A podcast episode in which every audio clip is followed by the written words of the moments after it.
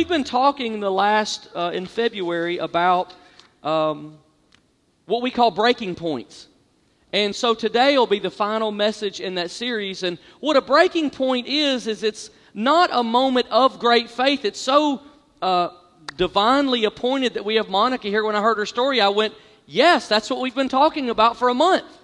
It's not moments where you say, I know, I know everything I need to know. I know all about God. I know all about myself. And I'm charging forward in great faith and great passion. Man, for those moments in life, hopefully you've experienced those. Thank God for those. But those aren't breaking points. Breaking points are the moments when you say, I hope, I wonder, maybe, I think. There are moments, uh, there are crossroads where faith is shaped, where faith is kind of put together. You and I don't have the advantage of uh, living in the past. We don't know the future. Where we live is right now. So we've called this breaking points faith in real time. Now today I just want to call this story of, of Jonah reluctant faith. Uh, th- those are those moments where we know the right thing to do, but we struggle with it. We struggle sometimes because we're afraid. We struggle sometimes because we don't know what the outcome will be. Sometimes we struggle because we're distracted. Sometimes we struggle because our priorities are out of order. Sometimes we even struggle because we're selfish. We struggle with those moments. We know the right thing to do, but we wonder if we have the courage. We wonder if we have the ability to do it. Now, last week we saw how Paul the Apostle was living his faith out on a boat in the middle of a storm. Today we're going to zoom in on a different ship uh, in a different storm for a different reason. Look at Jonah chapter one, uh, one through four. The word of the Lord came to Jonah, son of Amittai. Go to the great city of Nineveh and preach against it, because its wickedness has come up before me. But Jonah ran away from the Lord and headed for Tarshish. He went down to Joppa, where he found a ship bound for that port. After paying the fare, he went aboard and sailed for Tarshish to flee from the Lord. Then the Lord sent a great wind on the sea, and such a violent storm arose that the ship threatened to break it up. Now, God gave Jonah, I just want to set the stage for this so we can understand it. God gave Jonah one thing to do, and he chose to do the exact opposite. In fact, he couldn't have done anything more opposite than what he did. I've got a map. I want to show you the geography of uh, what Jonah chose so you can uh, kind of understand. This is Joppa, where he got on a boat. This is Nineveh, five hundred fifty miles away. He could have went by land five hundred fifty miles away. Instead, he said, oh, you want me to go to, to Nineveh? Okay, I think what I'll do is go down to Joppa. He was already closer than five hundred fifty miles. I'll get on a boat, and I'll go twenty-five hundred miles to Tarshish. He could not have gone further away. God told him to go to Nineveh. He went to Tarshish. Now, I looked in the Jewish encyclopedia just so I could get a broader understanding of, of what this meant. Tarshish was known as a country in the most remote region of the earth. It was known by people in that day as a place where people lived who hadn't even heard of God. In fact, it was so remote that it, it was used as a cliche. In other words, um, ships that were uh, capable of making long, long, long voyages, they were, they were known as a ship of Tarshish.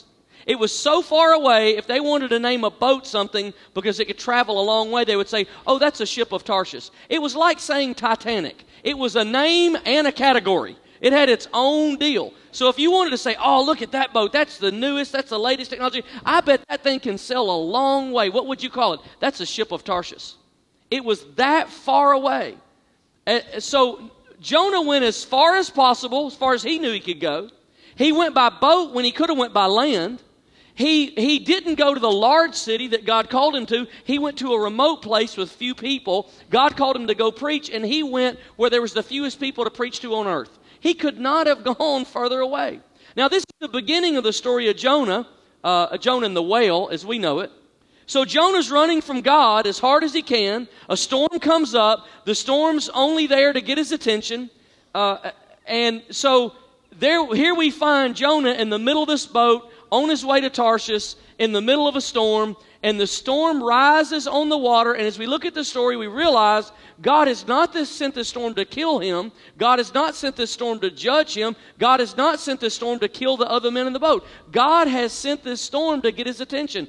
Have you ever had God do something in your life and you look back and realize it was only to get your attention?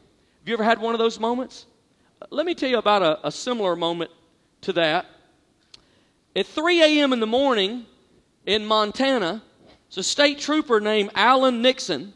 He responded to a call about a car that was off the road. So when he arrived, the engine was still running and the car was stuck in the snow and the, the driver was passed out and there was a nearly empty bottle of vodka in the seat beside him. And so uh, the uh, state trooper tapped on the window with his flashlight. Tap, tap, tap, tap. And it so startled the guy that was passed out drunk behind the seat that, that when he when he jumped to, he flashed in his rearview mirror and he saw the circular lights of the police behind him. It, it startled him. He panicked. He threw it in drive and hit the gas. Take, it's just going to take off. But because the car was locked into the snow, it couldn't go anywhere. So the officer, the state trooper, standing beside the car, the windows half rolled down. He's talking to the guy. And the guy lays the gas pedal down, the speedometer reads ten miles an hour, twenty miles an hour, forty miles an hour, fifty miles an hour, and the state trooper, having a sense of humor, just starts jogging beside the car. Pull over! Pull over! I'm not going to quit running till you, till you pull over. And the guy's uh, so disoriented, he looks, and he puts the brake on and he stops. It just panicked the guy. Needless to say, the man's laying in jail that night wondering how a state trooper can run fifty miles an hour. But without a doubt, the trooper got his attention. You ever had God do something just to get your attention? Just to say, I'm here, and just to communicate to you? He did to Jonah. And so here's what I want you to do. I want to give you three thoughts this morning that we gain from this story of Jonah. If you got something to write with, I'd like you to jot these down. These come straight from his story, and I think they really define our faith journey. Here's the first thought. Sometimes we struggle with our yes. Sometimes we struggle with it. We struggle to say yes. God comes, he invites, he asks, he challenges, he encourages us. Sometimes we struggle with our yes. Sometimes we hear somebody else's testimony, and we hear them say how they turn their back on God, and you can feel it in your stomach when they're telling their story. You go, no, no, don't go down that road. Don't do that. It's a bad idea. And then you hear their story of how they did it anyway. Or you hear somebody's story of how they turned to God, and inside you're saying, yes, do that. Go that way. And what that's called is that's called the clarity of hindsight. It always seems clear then, but we don't live in hindsight. We live in real time. Sometimes we say, God, I'll do anything you want me to do. Just tell me what it is. I don't know about you, but I hate not knowing. I'd rather, I think, anything than not knowing. But I'll tell you, there's one thing worse than not knowing. It's knowing and then not doing it. It's knowing and then, and then struggling to say yes to God. Sometimes the most difficult battle you and I face is simply saying yes. And if we're all just a little honest this morning, reluctant faith and sometimes struggling to say yes to God is all part of our faith growing up and maturing. So sometimes we struggle with our yes. Here's the second thought. God won't give up on you and I until we say yes. I mean, he followed Monica all the way to law school. He won't give up on us. He followed Jonah from Joppa all the way over here to Tarshish.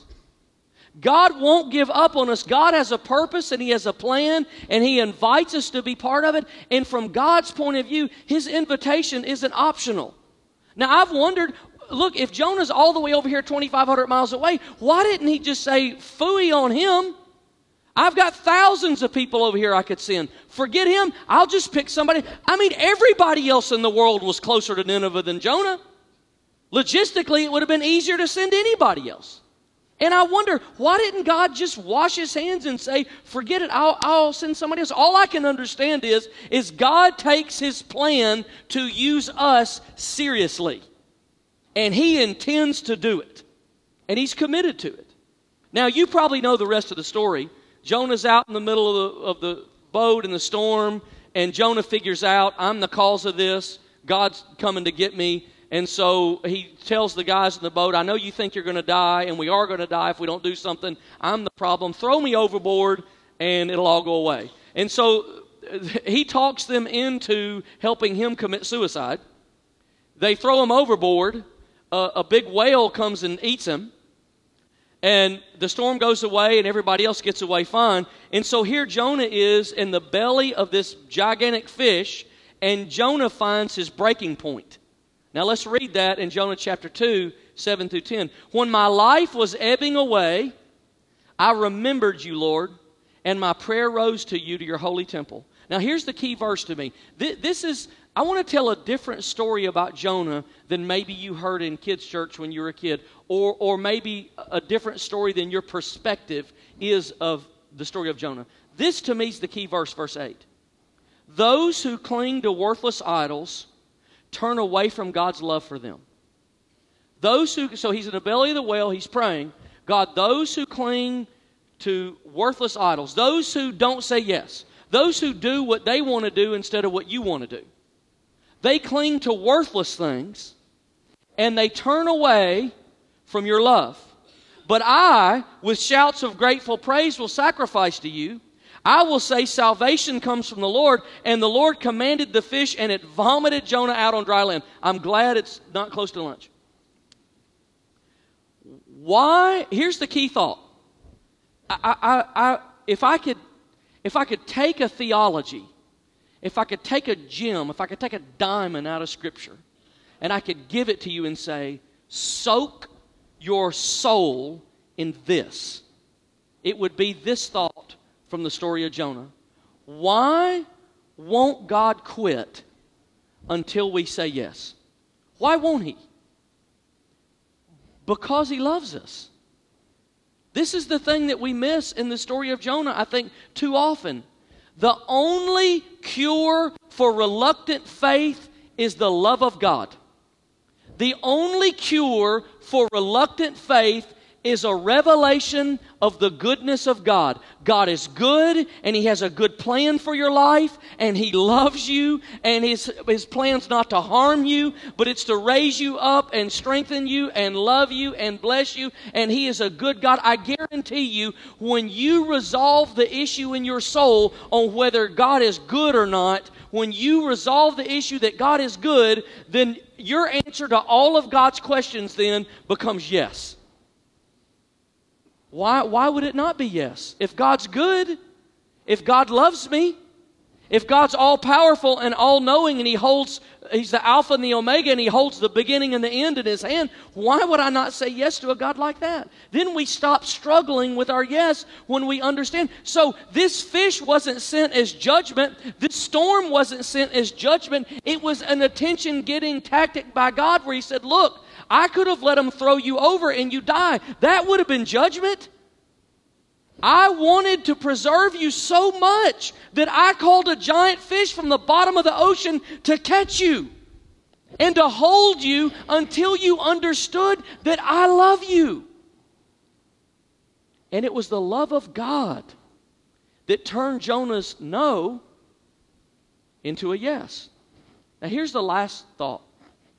Our yes does more than we can imagine. As we see, Jonah finally said yes. He made that trip to Nineveh.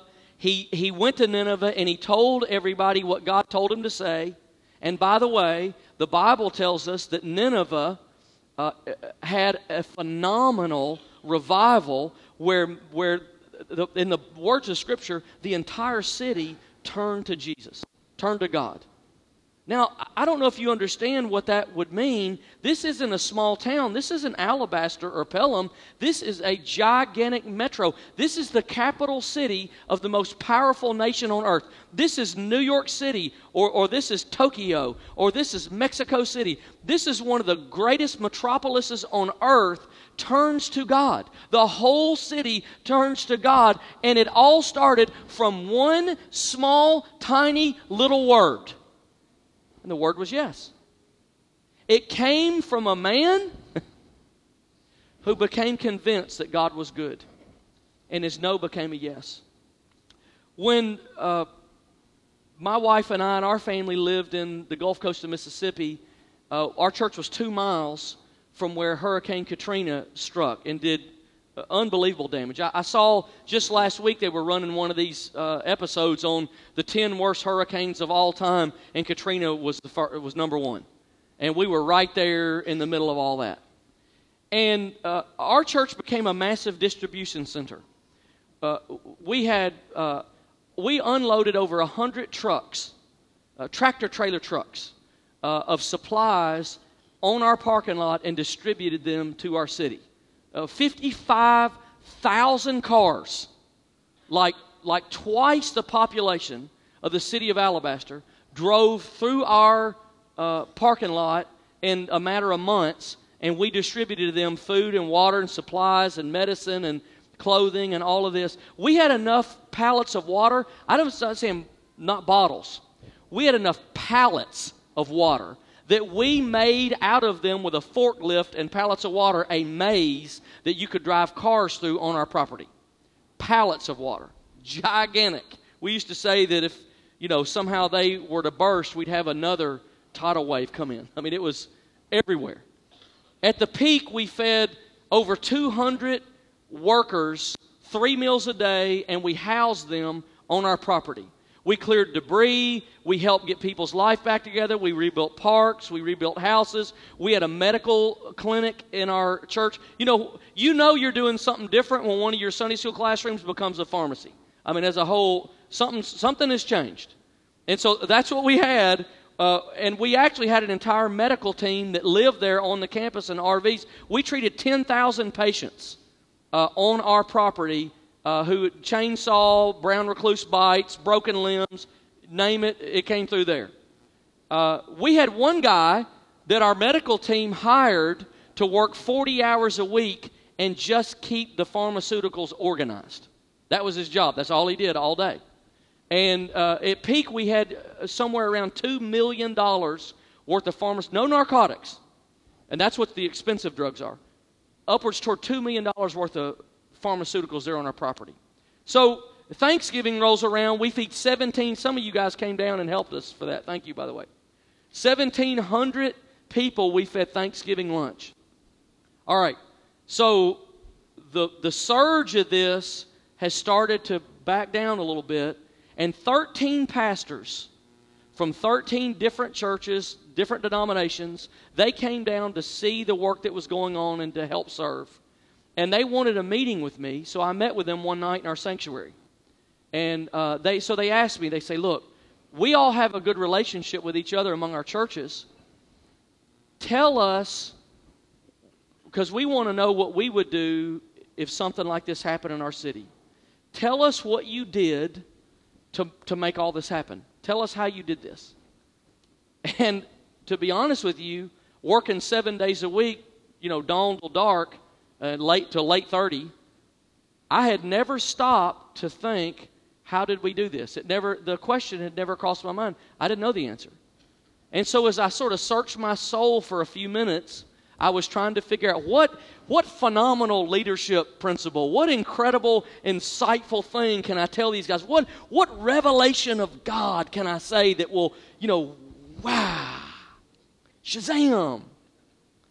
And it, when I became honest with my own soul, I had to just simply give them the only answer that there was. And I said, you know, I, I don't really know. I think that the way that all this happened is, is I just never said no.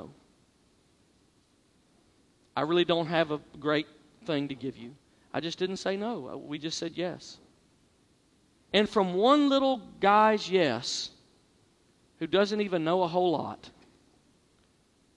tens of thousands of people were ministered to and touched and blessed and came to faith. And we had people who came to faith through that. Uh, there's a guy that serves on the board there now who was completely, his whole family out of church, came to faith in God, uh, grew, discipled, served. Another family like his that was connected. I could tell you stories as long as you got time of things God did. and I really don't have any great thing to associate it with. And it made me kind of realize, it's very humbling to realize, God really doesn't need a lot from us. What he really needs is a yes. That's what he needs. He doesn't need genius. He doesn't need smarts. He doesn't need, uh, you know, the big things we think he needs. He just needs yes. God, I'll do what you want me to do. So this morning, I I, I want to kind of wrap up like this. There are all kind of people here this morning. There's a big variety, and in second service, there'll be a big variety of people. Here's the, here's the most important thing to me today. What is God doing to get your attention? And what is he asking you to do that you're struggling to say yes about? It, it, maybe, maybe you don't read your Bible or pray, and you can, the Holy Spirit's saying, I want you to come closer to me. And you're struggling. Maybe it's time for you, maybe you're kind of new, or you just sort of come here, you don't know many people. Maybe it's time for you to get connected. Man, we've got a whole classroom of people who are going to meet next service in one oh one, and, and just to learn about how do we get connected inside the church. And maybe that's you. Maybe it's time to find a group to join and to be a part of. Maybe it's time to serve. You know, maybe it's time for you to focus on some inner healing, and maybe it's time, maybe what God's saying to you is it's time for you to forgive and let some things go. And, and uh, maybe it's time for you to reach out. Share your faith with that person that you work with, or that family member, or that friend. Maybe it's time for you to go on a mission trip. May, maybe you've been resisting that. You know, uh, sort of maybe like Monica, you're kind of doing your path, but God keeps drawing you back another way. Maybe it's time for you to seek the power of the Holy Spirit in your life. I don't know what it is, but I'm saying when you become convinced that God is good, your yes is going to get a lot easier. Because you know God doesn't want to hurt you. So here's, here's how our church is going to say yes. We're going to Honduras uh, in a few months, and uh, we are going to uh, work with a dynamic local church there. I'm, I'm, I, I really struggled this morning to decide what not to tell you, because there's so many incredible things to tell you. That church has planted fifteen churches. They have a daycare. They have a school with six hundred people involved. They have a medical and a dental clinic.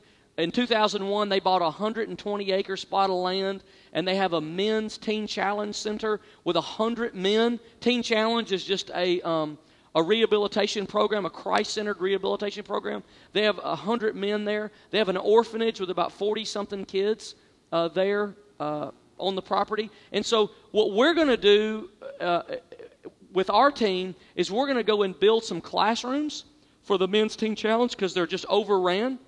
They don't have enough space. We're going to go to the orphanage and build a tabernacle so that the kids will have a place to meet. Uh, the, everybody can come. They can do worship. They can do a lot of things in that space.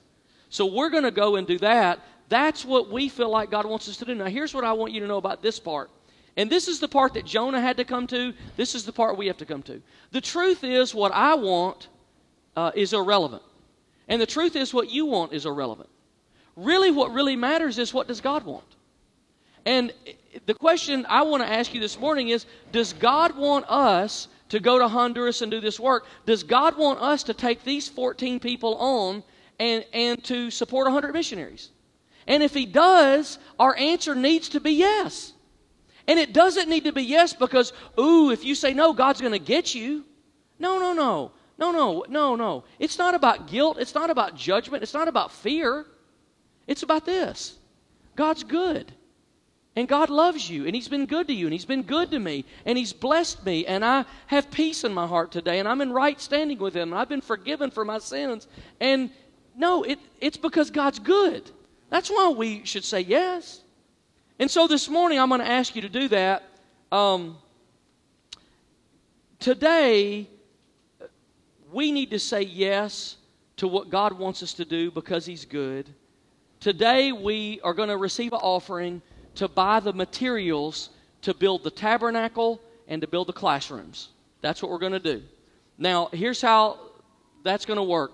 We need today, and we need before we go, seventeen thousand dollars to build both of those buildings. That will cover the entire thing.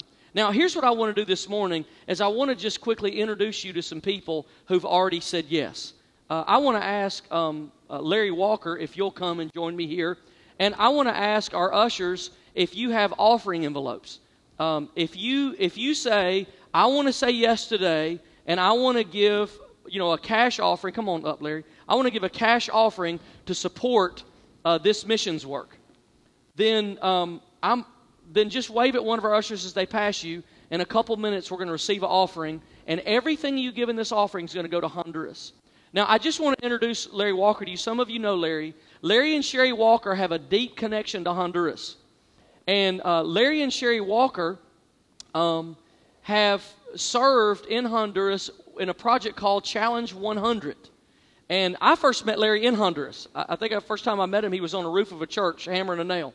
And uh, Larry uh, and his wife felt a passion in Honduras. There was an evangelistic team that went across the nation planting churches. Now, that's very different than it happens here. A church plant might be a group of people that meet under a tree.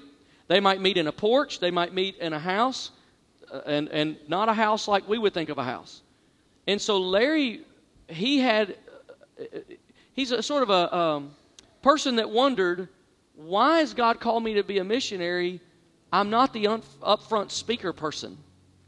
But he had a degree in engineering from Auburn, and his dad was in construction, and he knew how to build. And, and he and his wife came to the point, they said, this is what God made us for, to build these churches. So he he heard God say to him, I want you to build one hundred churches in Honduras. So he went behind that team, and with help from churches in America, and built churches.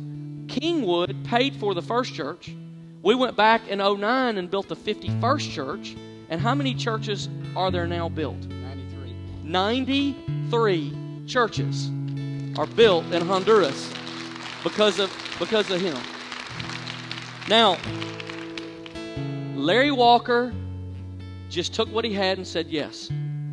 I asked all the kids from our kids' church to come up here, because I don't know if you know this or not, but these guys have been giving in the offering and raising money to support this missions trip to Honduras. And they've raised two hundred twenty-nine dollars and thirty-five cents, and here's what it's going for. They're going to buy school supplies, and when we go to Honduras, we're going to be able to give the kids in the orphanage school supplies from our kids to theirs, because they just said yes. Isn't that cool? Really neat thing. Here's their offering in, in, a, in a basketball.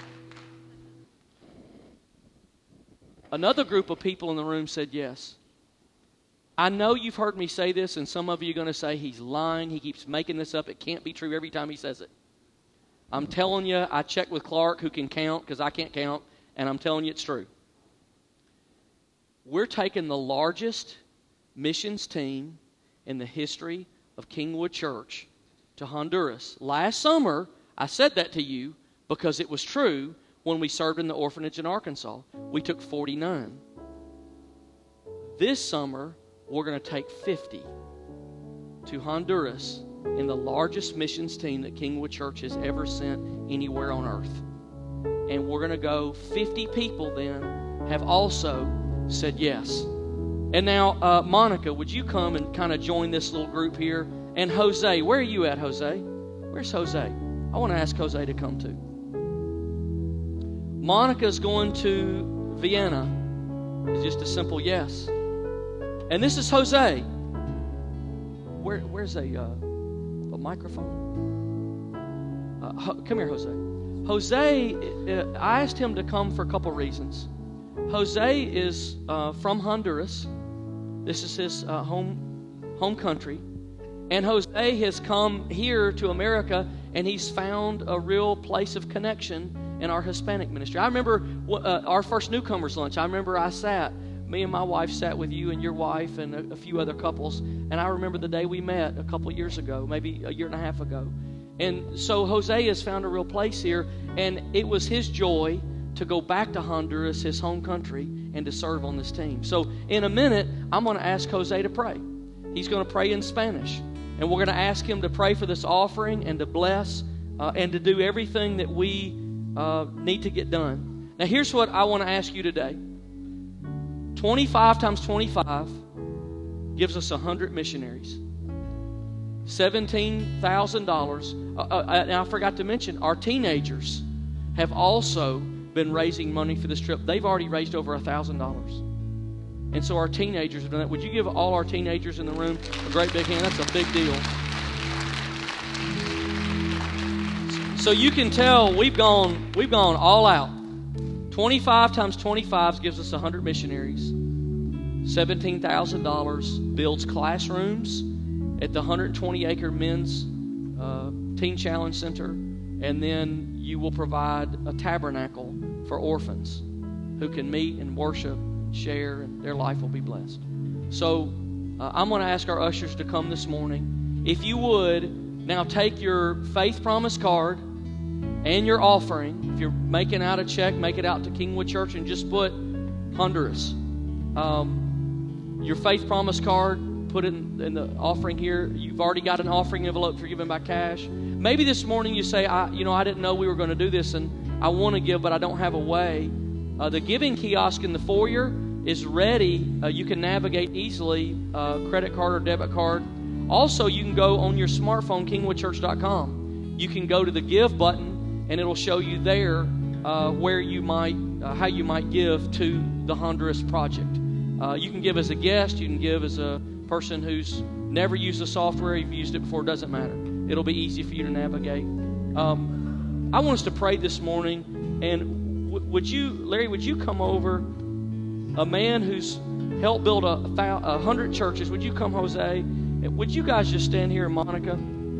This is quite a missions team. I dare say these three people would never have even met under any other circumstance. But this morning, as Jose prays, uh, would you just pray with us, and let's let the Lord do what He wants to do through us. Go ahead, Jose. Señor Jesús, en esta mañana, Padre, en esta iglesia, Padre, enfrente de Ti, Señor Jesús, venimos con un mismo sentir, Señor, a que nos ayudes, a que esta viaje misionero, Padre Santo, se cumpla tu propósito, Señor Jesús, de, del plan divino que tú tienes, Padre Santo. Que, que ese viaje misionero, Señor Jesús, sea de bien para todos, Padre Santo, allá y ayudar a mucha gente allá, Señor Jesús. También ayúdanos, Padre, a que este viaje misionero sea excelente, que guíe a los pastores, Padre, para poder Eh, cumplir tu plan perfecto y divino, Señor Jesús. En el nombre de Jesús, amén. Amen. God bless you this morning.